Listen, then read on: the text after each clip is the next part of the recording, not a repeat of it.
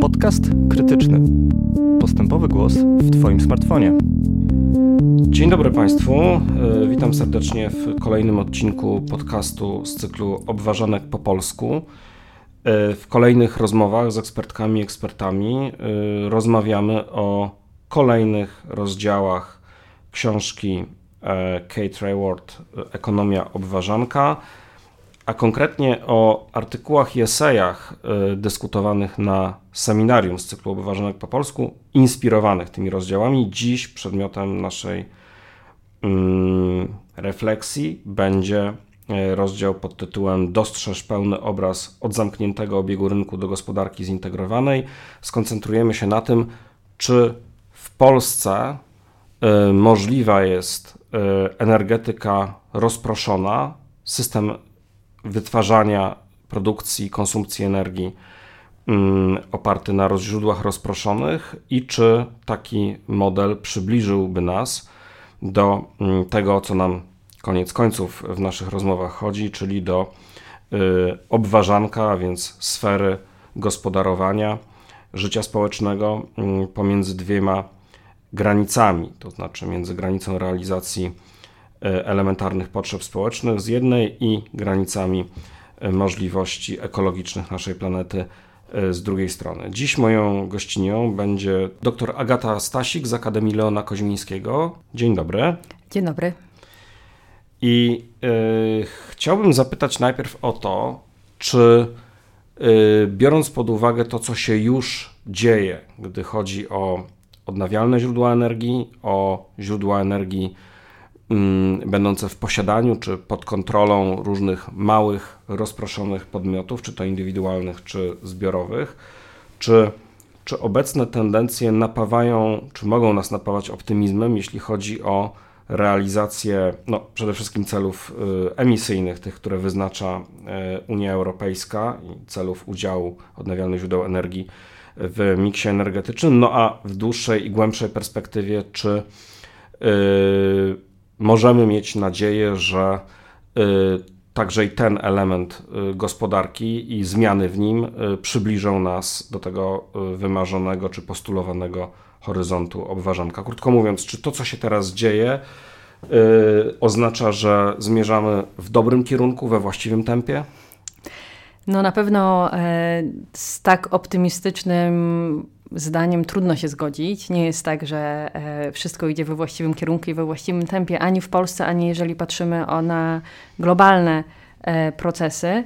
Natomiast e, więc pytanie, czy zdążymy czy, czy zdążymy przeprowadzić transformację energetyczną w stronę źródeł niskoemisyjnych w takim tempie, które pozwoli nam, mówiąc górnolotnie, ale nie, nie w sposób przesadzony, ocalić świat przed katastrofą klimatyczną. Odpowiedź na to pytanie można rozpatrzeć na dwa sposoby. Z jednej strony, jeżeli popatrzymy po prostu na to, co się dzieje, na tempo, w jakim to się dzieje i będziemy chcieli też wziąć pod uwagę na przykład doświadczenia z poprzednich transformacji energetycznych, rozumianych jako przejście do innego rodzaju paliw czy nośników energii, to widzimy, że prawdopodobnie to jednak potrwa dłużej niż możemy sobie na to pozwolić. To byłoby taki e, realistyczna prognoza oparta na tym, co się dzieje teraz, na takim e, po prostu forecaście, myśleniu, ok, załóżmy, że te trendy, które teraz mamy, idą w tym samym tempie, w tym samym kierunku. Wtedy widzimy, że w zasadzie to niestety nie zdążymy. Znaczy to jest wtedy, kiedy zestawimy z jednej strony na przykład wiem, tempo, rozumiem, przyrostu mocy tak. odnawialnych źródeł energii z roku na rok w, tak. ostat- w, jakimś, w jakimś ostatnim okresie i być I może potrzeby, jeszcze w dłuższej tak. perspektywie y, przypomnimy sobie, no, jak wyglądały wielkie transformacje y, energetyczne y, w poprzednich y, epokach, tak? I czy na przykład jakieś gwałtowne zmiany y, trendu były, były wtedy możliwe. I rozumiem, że jak sobie zestawimy jedno i drugie, to odpowiedź brzmi nie. Tak, tak. No i to nie jest odpowiedź, którą możemy zaakceptować w jakimś sensie, też w takim sensie no, po prostu politycznym, więc jest też taki drugi sposób odpowiadania na to pytanie, e, związana z taką logiką, powiedzmy, backcastingu, jak to się fachowo nazywa, czyli taką metodologią, kiedy myślimy sobie, ok, e, to jest wizja przyszłości, na przykład wizja systemu energetycznego albo jakiegoś innego systemu społeczno-technologicznego, do której chcemy dojść na przykład w roku 2030 albo 2050. Tam chcemy być. E, I teraz zastanówmy się, jakie są możliwe kroki, które mogą nas do tego doprowadzić, jakie polityki, jakie działania musimy wdrożyć, żeby to e, mogło zaistnieć. I to jest takie bardziej proaktywne myślenie o przyszłości, stawiające większy nacisk na, no, na polityczną sprawczość i na to, że w zasadzie e, to nie jakby przyszłości, parametrów przyszłości nie wyznacza nam tylko to, że okej, okay, tak było i będzie dalej tak jak kiedyś, ale pokazuje, że możemy też e, zadziałać wspólnie i przyczynić się do tego, żeby te trendy wzmocnić no, na skalę nieznaną w historii, mówiąc wprost, ze względu na też skalę wyzwania, przed jaką stoimy. Więc tak naprawdę mamy takie dwie opowieści też, kiedy myślimy o danych, czy właśnie o różnych e, symulacjach, modelach tego, co się stanie, to możemy wysnuć takie dwie opowieści. Jedną taką bardziej powiedzmy pesymistyczną, niektórzy by powiedzieli realistyczną, czyli co jeżeli będziemy robić tak jak dalej. I nie chodzi tutaj tylko o taki business as usual na zasadzie, że nic się w ogóle nie zmienia, tylko patrzymy, no dobrze, zmienia się, nawet te przyrosty są nawet dosyć dynamiczne, no ale ciągle jednak e, stanowczo za wolne, żeby odpowiedzieć, żeby nam zbudować tą taką przyszłość, której potrzebujemy. E, no a z drugiej strony właśnie tą nastawioną na cel, na działanie, na mobilizację. Mm. No dobrze, ale jeśli y, zakładamy tą drugą opcję, to znaczy działanie bardziej y, proaktywne, to to też znaczy, że, yy, że wdrażamy nowe technologie, że budujemy nowe instytucje, że tworzymy na przykład, nie wiem, nowe bodźce rynkowe, tworzymy nowe prawo, krótko mówiąc, tworzymy jakąś nową, bardzo złożoną yy, rzeczywistość. I do tego jeszcze, yy, ponieważ mówimy o rozproszonych y, źródłach energii, to mm, nie da się tego przeprowadzić, y, no jak rozumiem, taką metodą bardzo prostą, dyrektywną, czyli na przykład, że minister wydaje y, polecenia y, prezesom wielkich spółek energetycznych i one tam się w odpowiednim tempie zazieleniają, a większość parlamentarna dokłada do tego na odpowiednie ramy prawne i z tego tworzy się ta nowa rzeczywistość, której byśmy sobie życzyli. Tutaj zaangażowanych jest bardzo, czy musi być, jakby niejako z założenia w takim procesie, yy, bardzo wielu różnych aktorów, którzy są autonomiczni, ale też, jak rozumiem, druga rzecz, nie mamy gotowych recept, tak? To znaczy nie mamy takiego prostego wzorca, prostego modelu, który moglibyśmy na przykład skądinąd zaadaptować, przełożyć, yy, znaczy przyłożyć do warunków polskich i yy, iść tą samą drogą. No, zmierzam tutaj do takiego słowa jak eksperyment, tak? czy eksperymentowanie. Y, w Polsce to słowo chyba nie ma dobrej prasy, to znaczy jak się mówi o eksperymentach, to one się zazwyczaj źle kojarzą, na przykład z jakąś szaloną polityką gospodarczą i że one się zazwyczaj źle kończą, no bo tymi mhm. królikami doświadczalnymi y, w tym, w takich eksperymentach są w domyśle y, obywatele, czy konsumenci, czy, czy, czy, czy, czy podatnicy. No i tak, czy, czy to jest, y, czy to będzie wielki y, eksperyment? Czy to musi być wielki eksperyment? To jest dobre pytanie, bo rzeczywiście jest tak, że eksperyment, y, kiedy używamy tego słowa czy tej metafory, to jednak zakładamy, że tak do końca nie wiemy, co z niego wyjdzie. E, mhm. uczciwie mówiąc. I dlatego e, dobrzy konserwatyści mówią za Adenauerem keine Experimente, znaczy po prostu nie idźmy w jakieś y, nieoczywiste pomysły oparte na niepewnych założeniach, mhm. tylko stosujmy sprawdzone rozwiązania. Tylko, że tu nie możemy, bo nie mamy tych No właśnie, to jest problem, że zarówno jeżeli myślimy o transformacji energetycznej, jak i o transformacji innych sektorów, to nie ma sprawdzonych rozwiązań e, na dużą skalę, które pozwoliłyby nam dojść aż do samego końca. To znaczy są, jest trochę dojrzałych technologii, czy całych takich systemów technologicznych, powiedzmy, nie wiem, fotowoltaika jest oczywiście dojrzała, wiemy jak ona działa, mamy różne tam drobne usprawnienia, ale zasadniczo no, jakby nie ma tu jakichś wielkich niespodzianek, jako powna, powiedzmy taka osobna technologia, ale jeżeli myślimy o tym, jak zintegrować źródła e, odnawialne z całym systemem, żeby zapewnić e, jakby niezawodne znaczy, żeby w domach trwałe, było, żeby w domach tak. było ciepło, a fabryki miały na czym produkować. Tak, e, no to wtedy już tutaj oczywiście nie jest tak, że nie wiemy nic, nie jest tak, że nie mamy pojęcia, jak się za to zabrać, natomiast nie jest też tak, że istnieją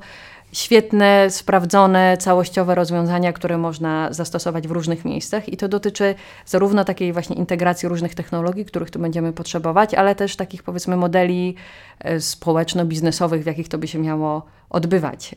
I z tego powodu rzeczywiście szybkie, wtedy taki rozsądny, konserwatywny impuls mówi nam, hej, może, może poczekajmy, aż te, spra- aż te sprawdzone rozwiązania będą.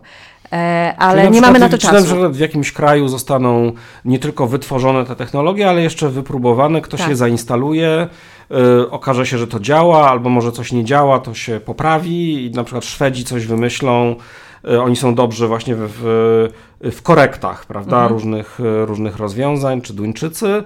No i jak już wypracują ten optymalny model, to wtedy my to sobie tam ewentualnie kupimy od nich, y, prawda, i, i żeby- tak samo. Tak, żebyśmy byli dobrze zrozumiani. Nie jest tak, że jakby różnych działających modeli na różną skalę nie ma, że właśnie jesteśmy tutaj nagle na jakiejś pustyni. Natomiast e, jest tak, że no jakby wszyscy pracują ciągle jeszcze nad rozwiązaniem. To oczywiście chodzi tutaj, może powiemy wprost, o kwestie i problemy związane z magazynowaniem e, energii przede wszystkim. Jakby wytwarzanie już mamy dosyć dobrze opanowane, natomiast co zrobić, żeby właśnie ona była e, w sposób ekonomiczny i wygodny, dostępny wtedy, kiedy słońce nie świeci, wiatr nie wieje. A jak E. wiemy z doświadczenia chociażby ostatniego lata, są takie kraje, które zainstalowały sobie bardzo dużo wiatraków, na przykład Wielka Brytania, tu się nagle okazało, że nie wieje przez całe lato. No właśnie, więc na takie rzeczy trzeba być przygotowanym.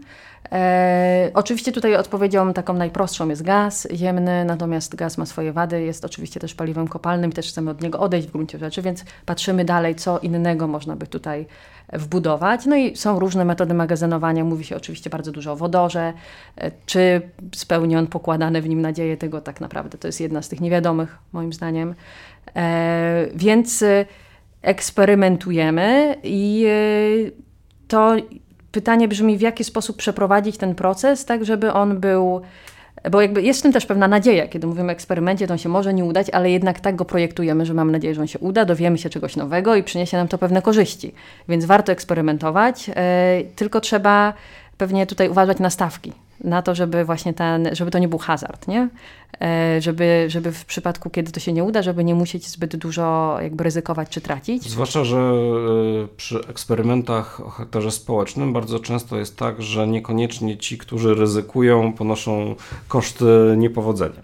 Dokładnie, więc e, to jest pytanie o to właśnie, kto podejmuje decyzję, czym ryzykujemy i kto też, też kiedy mówimy, taka inna metafora, którą tu możemy użyć, to jest po prostu ryzykowna inwestycja, czyli taka inwestycja, którą podejmujemy, to się może udać i możemy wtedy osiągnąć interesujący zwrot, fajny, a może się to nie udać i wtedy no, poniesiemy stratę, no ale trudno jakby w biznesie, w inwestycjach, to nie jest jakieś, jakieś wielkie nieszczęście, to się po prostu zdarza i trzeba No. to mieć wkalkulowane.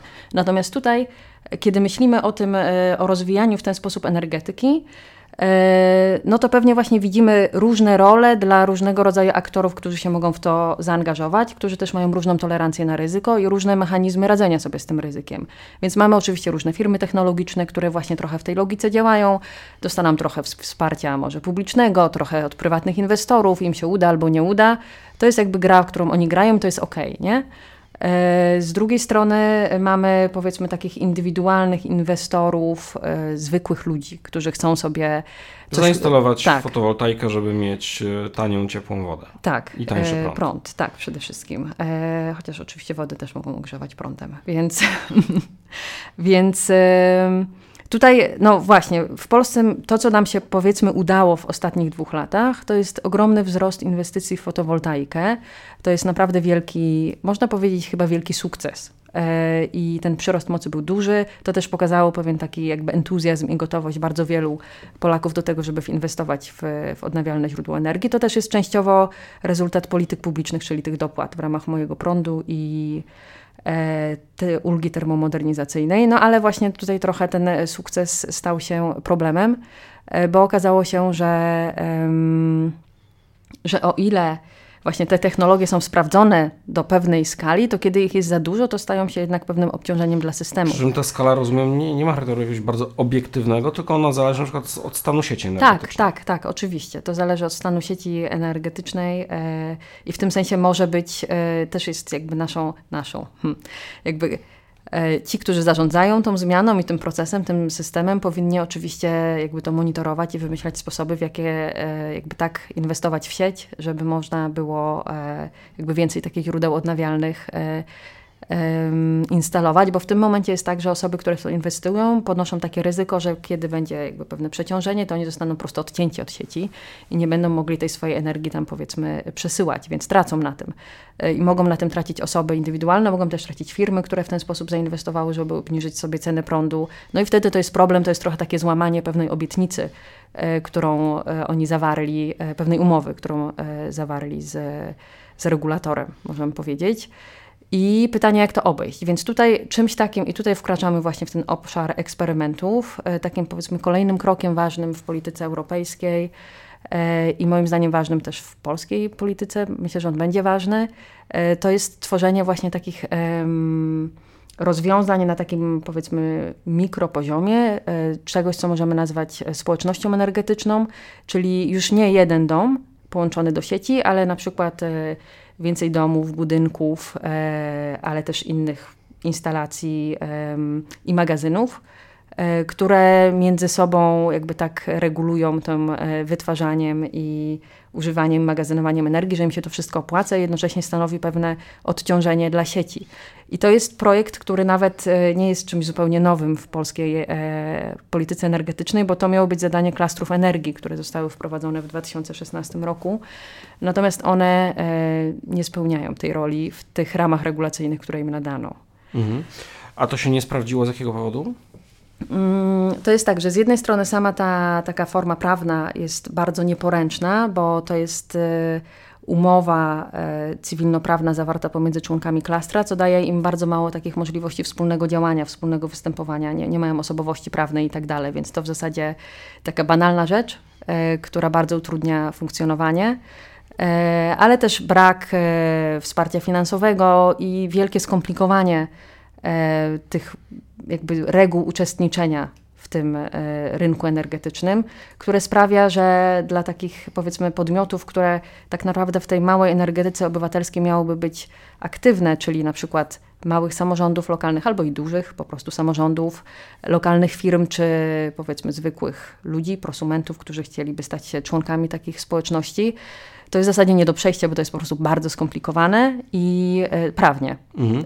A to powiedzmy, bo rozumiem, że chodzi o to, żeby pomiędzy tym domem jednorodzinnym z panelami fotowoltaicznymi na dachu, umownie, yy, czy gospodarstwem rolnym, które sobie postawiło wiatrak, yy, a tą wielką siecią, tak, która dostarcza mhm. energię elektryczną do miast, do przedsiębiorstw, Y, żeby były jakieś y, etapy, etapy mhm. pośrednie, y, mikrosieci. I mówisz z jednej strony, podajesz przykład klastrów jako takiej nieadekwatnej, znaczy takiego rozwiązania nieadekwatnego ze względu na no, niewłaściwe ramy prawne, ale chciałbym jeszcze zapytać o coś, o, o, o inny czynnik, to znaczy, bo tworzenie różnych takich bytów, jak na przykład spółdzielnie, nie tylko energetyczne, czy spółki, czy przedsiębiorstwa, ono, zwłaszcza tworzenie ich w sposób oddolny na skalę mikro, no, wymaga odpowiedniego poziomu na przykład więzi lokalnych, czy odpowiedniej gęstości więzi lokalnych i poziomu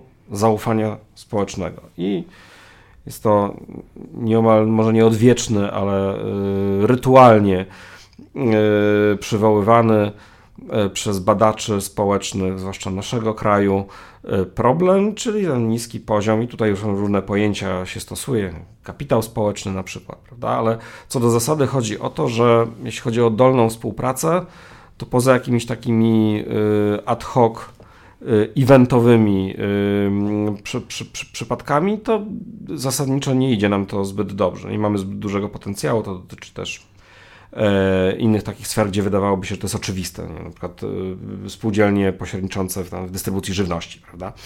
O tym się od dawna mówi, że to jest problem, problem na wsi. No i chciałem zapytać, czy to jest tak, e, że z jednej strony trzeba ufać sąsiadowi, prawda? Albo ufać realnie, zaufanie musi być wysokie w ramach tej społeczności, która miałaby to utworzyć. No a tu jeszcze do tego dochodzi jeden element, o którym powiedziałeś wcześniej, czyli to eksperymentowanie, że to jeszcze się może nie udać do mhm. tego wszystkiego, tak? Mhm. Bo jedne rozwiązania działają, drugie nie i dopiero sprawdzamy. No to już w ogóle wymaga jeszcze wyższego poziomu mhm. zaufania, że jeśli się coś nie udało, to nie dlatego, że nas ktoś oszukał. Mhm. No i tak, czy krótko mówiąc, tu są warunki do takich eksperymentów. To jest tak. E, myślę, że tutaj właśnie, kiedy myślimy o takich modelach bardziej ryzykownych, i to jest też pytanie właśnie, jaka ma być rola tych różnych społeczności energetycznych, czy to w postaci klastru, czy w innych formach prawnych, które się szykują. Może tutaj dodamy, jeżeli możemy założyć, że dyrektywy europejskie będą implementowane do polskiego prawa, e, to powinno się to niedługo stać, że te różne formy prawne będą bardziej poręczne i to też może przyczynić się do rozpowszechnienia tych form w porównaniu z, z klastrem energii. Więc y, to jest pytanie, na ile one mają, być, mają mieć taki przedsiębiorczy charakter, w takim sensie, że tam są też właśnie przedsiębiorstwa, które mają e, i zasoby, i chęć, i gotowość brania na siebie też takiego ryzyka właśnie biznesowego, czyli jakby inwestują pieniądze i wiedzą, że albo im się zwrócą, albo im się nie zwrócą. Z jednej strony to częściowo odpowiada na te dylematy, o których mówisz. Z drugiej strony to nie do końca jest taka forma, o którą tutaj chodzi, bo jednak w, tym, w tej idei społeczności energetycznej bardzo mocno chodzi też o to, żeby te różne korzyści środowiskowe, mm, gospodarcze, społeczne zostawały w tej, w tej społeczności. Więc chodzi nam o to, ale to tutaj I możemy... na przykład niekoniecznie rozkładały się pod wkładu finansowego. Tak, tak. Więc na przykład Tak oczywiście taka tak forma, tak, mhm, forma spółdzielcza, czy właśnie zarząd, zarządzania takiego spółdzielczego też jest y, tutaj preferowana a nie w, Pol- a nie w Polsce, tylko w tych, w tych modelach powiedzmy dyskutowanych w, i wprowadzanych na poziomie Unii Europejskiej. Więc poczekaj, zgubiłam wątek. Że wytnie. przedsiębiorczy, to może być bardziej przedsiębiorcze. A, ale tutaj moim zdaniem to świetnie nawiązuje właśnie do tych dylematów, które, o których mówimy w ekonomii obważanka. Czyli właśnie na ile można połączyć ten, jakby, bo to nie jest tak, że chcemy zupełnie ten aspekt biznesowy i jakby tej pewnych korzyści, jakie z tego można mieć, jakby tej pewnej dynamiki, właśnie skłonności do ryzyka e, wykluczyć, tylko chcemy je włączyć w to, co budujemy żeby właśnie współdziałało w, w generowaniu tych, tych innych, szerszych korzyści. Więc to jest jedna rzecz. E, Druga rzecz to jest, e, żeby przekroczyć te problemy z brakiem zaufania, to jest rola samorządów lokalnych. I właśnie w tych klastrach, jak one teraz są robione, to tam w zasadzie tacy zwykli ludzie, bo to jest naj, najtrudniejsze, wydaje mi się, to jest w Polsce, kiedy właśnie my, zwykli ludzie, powiedzmy sąsiedzi, mamy przyjść i się stowarzyszyć i coś razem zrobić i w ogóle nikt nie wie, jak się za to zabrać i natychmiast pojawi się ktoś, kto rozwala całe zebranie. To jest straszne. Natomiast y, jednak mamy pewne instytucje i na przykład samorząd pewnie w, jest różnie, ale w niektórych miejscach działa nie najgorzej i w niektórych miejscach rzeczywiście widać, że, że jakby ta wizja jest, jakby są pewne... Mm, jest chęć, żeby spróbować znaleźć tutaj korzyść dla siebie. E, Jakby samorządy też są mocno obciążone tymi rosnącymi kosztami e, energii e, i, i cieplnej, i, i elektrycznej, więc mogą chcieć spróbować i wtedy z jednej strony mi się podoba ta wizja, kiedy rola samorządu lokalnego jest duża, także dlatego, że poniekąd to jest takie bardziej jakby demokratyczne i włączające niż kiedy właśnie polegamy tylko na takich powiedzmy liderach lokalnej społeczności, no bo kto się zaangażuje w taką spółdzielnię? Jakby osoby, które mają największe kapitały właśnie społeczne, ale też związane z wykształceniem, z pieniędzmi, mówiąc wprost. A sam, I nie mówię, że dla nich też nie ma roli e, i że chcemy absolutnie na to nie pozwolić. Natomiast samorząd w jakimś sensie reprezentuje wszystkich mieszkańców. I aktywna rola samorządu, który może właśnie przyczynić się do tego, że będą, nie wiem, niższe opłaty za energię w, mm, no, w budynkach należących do samorządu, czy zarządzanych, w szkołach, gdzieś tam w innych budynkach użyteczności publicznych, publicznej. To też jest właśnie korzyść dla wszystkich yy, i myślę, że tutaj bym jakby pokładała nadzieję w takim, yy, powiedzmy, przywódczej roli samorządu. I wiem, że to się dzieje, właśnie klastry energii, nawet te nieudane, właśnie z tych trochę obiektywnych przyczyn, pokazują, że jest sporo samorządów, gdzie właśnie taka wizja e, jest i że moim zdaniem samorządy też często mniejszych miast są gotowe, żeby z tym eksperymentować, ale oczywiście tutaj jest e, też pytanie o legitymizację na przykład no, podejmowania ryzyka takiego biznesowego. Nie? Jakby samorządy mogą w to wejść, ale tylko wtedy, kiedy nie będą tracić na tym pieniędzy ludzi. Więc to jest pytanie właśnie, jak to ułatwić i tutaj też widzę dużą rolę no, powiedzmy naukowców i badaczy w takim trochę modelu e, po, po, potrójnej lisy, gdzie i to się też dzieje. Znam takie przypadki, kiedy e, i przedstawiciele nauk technicznych, tu oczywisty jest ich udział, e, no, wchodzą w, we współpracę z różnymi samorządami. To jest często opłacane z jakichś powiedzmy dużych grantowych pieniędzy, czy to horyzontowych, europejskich, czy innych i próbują wypracować jakieś takie modelowe rozwiązania dla tych społeczności, które potem mogłyby być mm, powielane. Więc coś się dzieje. Oczywiście biorąc pod uwagę skalę zadań, i wyzwania, no to bardzo mało. Ale widzę, jak to by mogło się dziać, powiem tak. Mhm. A czy ty widzisz jakieś napięcie między modelem rozwoju energetyki opartym na indywidualnych prosumentach, tak, a właśnie tymi, a, a, a takim, który jest, koncentruje się raczej wokół tych bardziej złożonych, zbiorowych bytów, tak, w rodzaju spółdzielni, czy po prostu samorządów, tak, które, które, które te, te, te spółdzielnie organizują. Czy to jest sprzeczność, czy tu jest sprzeczność interesów, czy to jest po prostu jakieś dopełnianie się i że tak naprawdę potrzebujemy jednego i drugiego, tak, to znaczy i tych E, właścicieli domów jednorodzinnych, którzy sobie zamontują te panele fotowoltaiczne e, i aktywnych e, samorządów wraz z obywatelami czy z lokalną społecznością. Wydaje mi się, że na pewno w praktyce, bo tak naprawdę co tutaj jest problemem i takim wąskim gardłem tych modeli, no to jest sieć, tak? Jej właśnie właściwości i, i sposób działania razem z tymi różnymi źródłami, o których tu mówimy.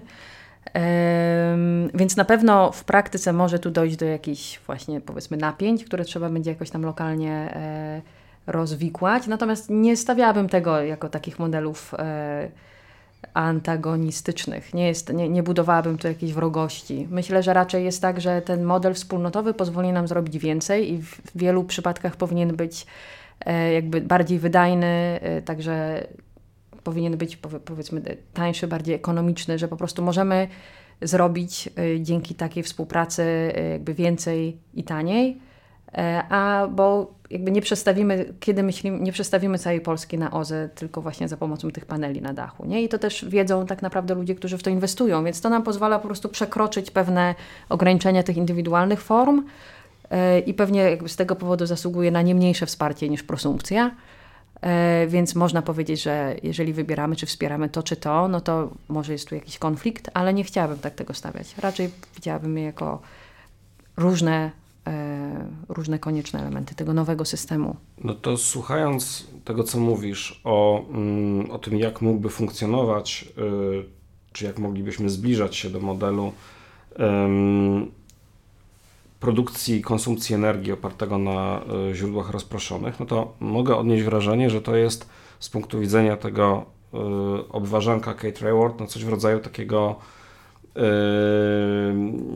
coś, co się nazywa silver bullet, tak? czyli takie rozwiązanie panaceum, tak? takie mhm. rozwiązanie, które właściwie załatwia nam, jeśli nie wszystkie, to strasznie dużo problemów naraz, no bo Y, redukuje problem ubóstwa y, energetycznego i nierówności społeczno-ekonomicznych, jeśli w takiej spółdzielni energetycznej mm, korzyści rozkładają się nieproporcjonalnie w dobrym sensie do, czy w egalitarnym kierunku nieproporcjonalnie do wkładu y, finansowego. Mamy wzmocnienie lokalnych podmiotów politycznych, no bo one uzyskują poza tym, co dostają z podatków, e, no bardzo konkretne narzędzie i generowania przychodów, ale też no, organizowania w ogóle życia społeczno-gospodarczego e, na miejscu, tak jak sobie tego życzą.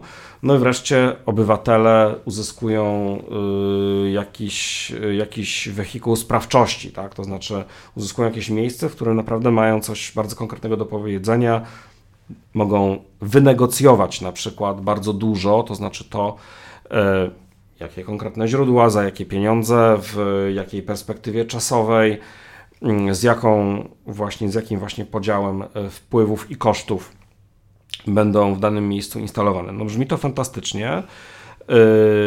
Yy, właśnie, byłby to taki, wygląda to na taki kluczowy, podstawowy wehikuł, z, z którym możemy pojechać w stronę obważanka jako społeczeństwo.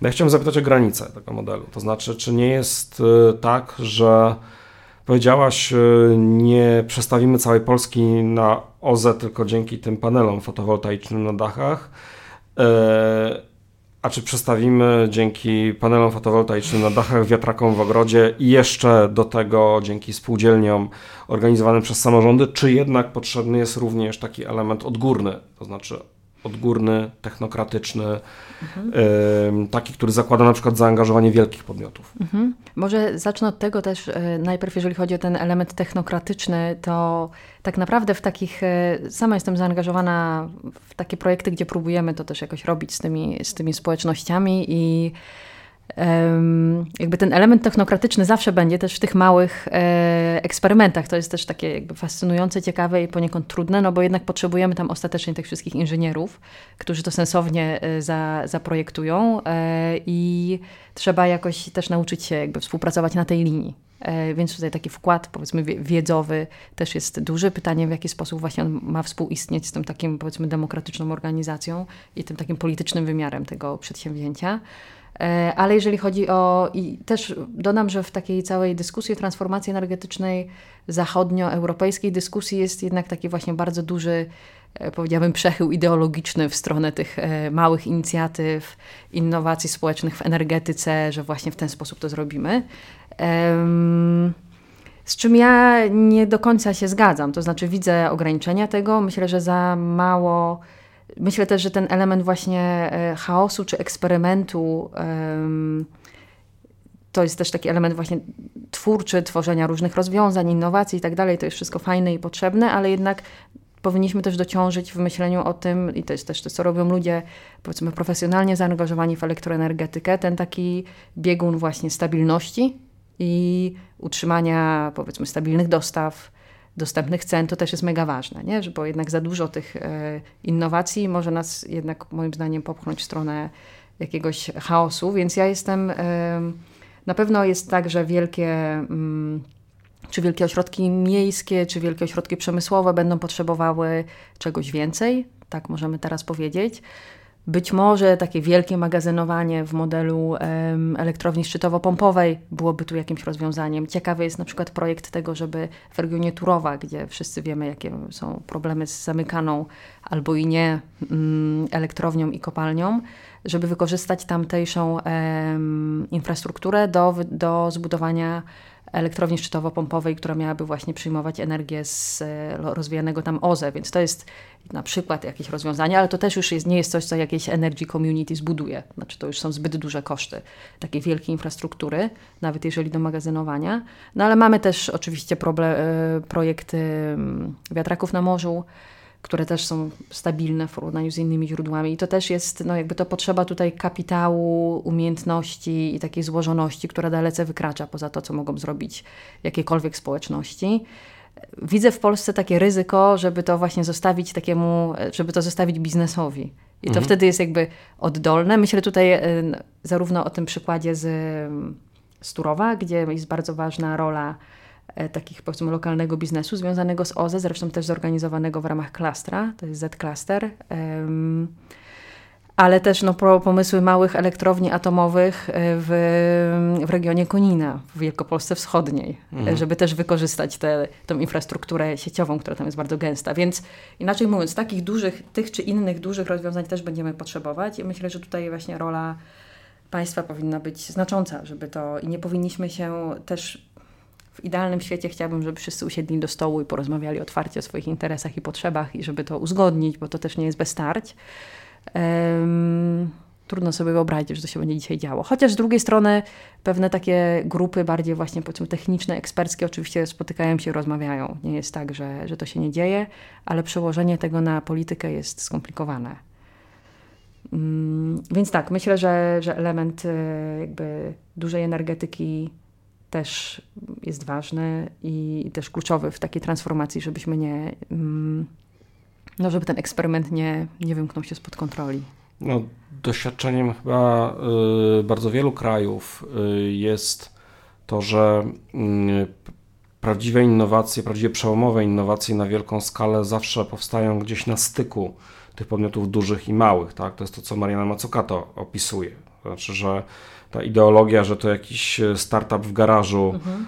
y, jakiś geniusz za nim stojący y, wymyśla coś, co odmienia potem świat, no jakby pomija ten element obrazu, w którym no, ktoś, jakiś wielki podmiot, najczęściej publiczny, a przynajmniej na tyle duży i na tyle długofalowo myślący czy planujący, żeby móc ponosić ryzyko i godzić się z niepowodzeniami kolejnych innowacji i eksperymentów, że ten, ten podmiot jest po prostu niezbędny. Tak? Ktoś, ktoś musi y, na przykład sfinansować jakieś badania, które nie przynoszą szybkiego zwrotu y, komercyjnego i podejrzewam, że ta że ten mechanizm znajduje też, też zastosowanie przy przeprojektowywaniu i, i, i, i przebudowie no, tak gigantycznej struktury, jaką jest cały system energetyczny.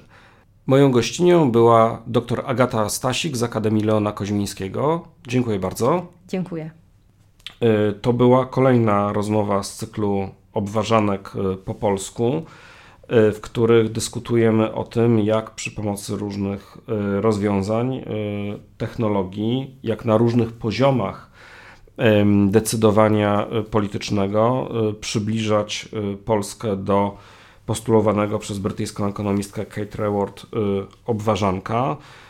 Cykl seminariów odbywa się dzięki wsparciu i przy współpracy Fundacji imienia Heinricha Bella. A ja zapraszam Państwa do odsłuchiwania podcastów kolejnych oraz historycznych na stronie www.krytykapolityczna ukośnik podcast, a także na platformach y, podcastowych takich jak SoundCloud y, czy Apple Podcast czy Spotify. Dziękuję bardzo, do usłyszenia.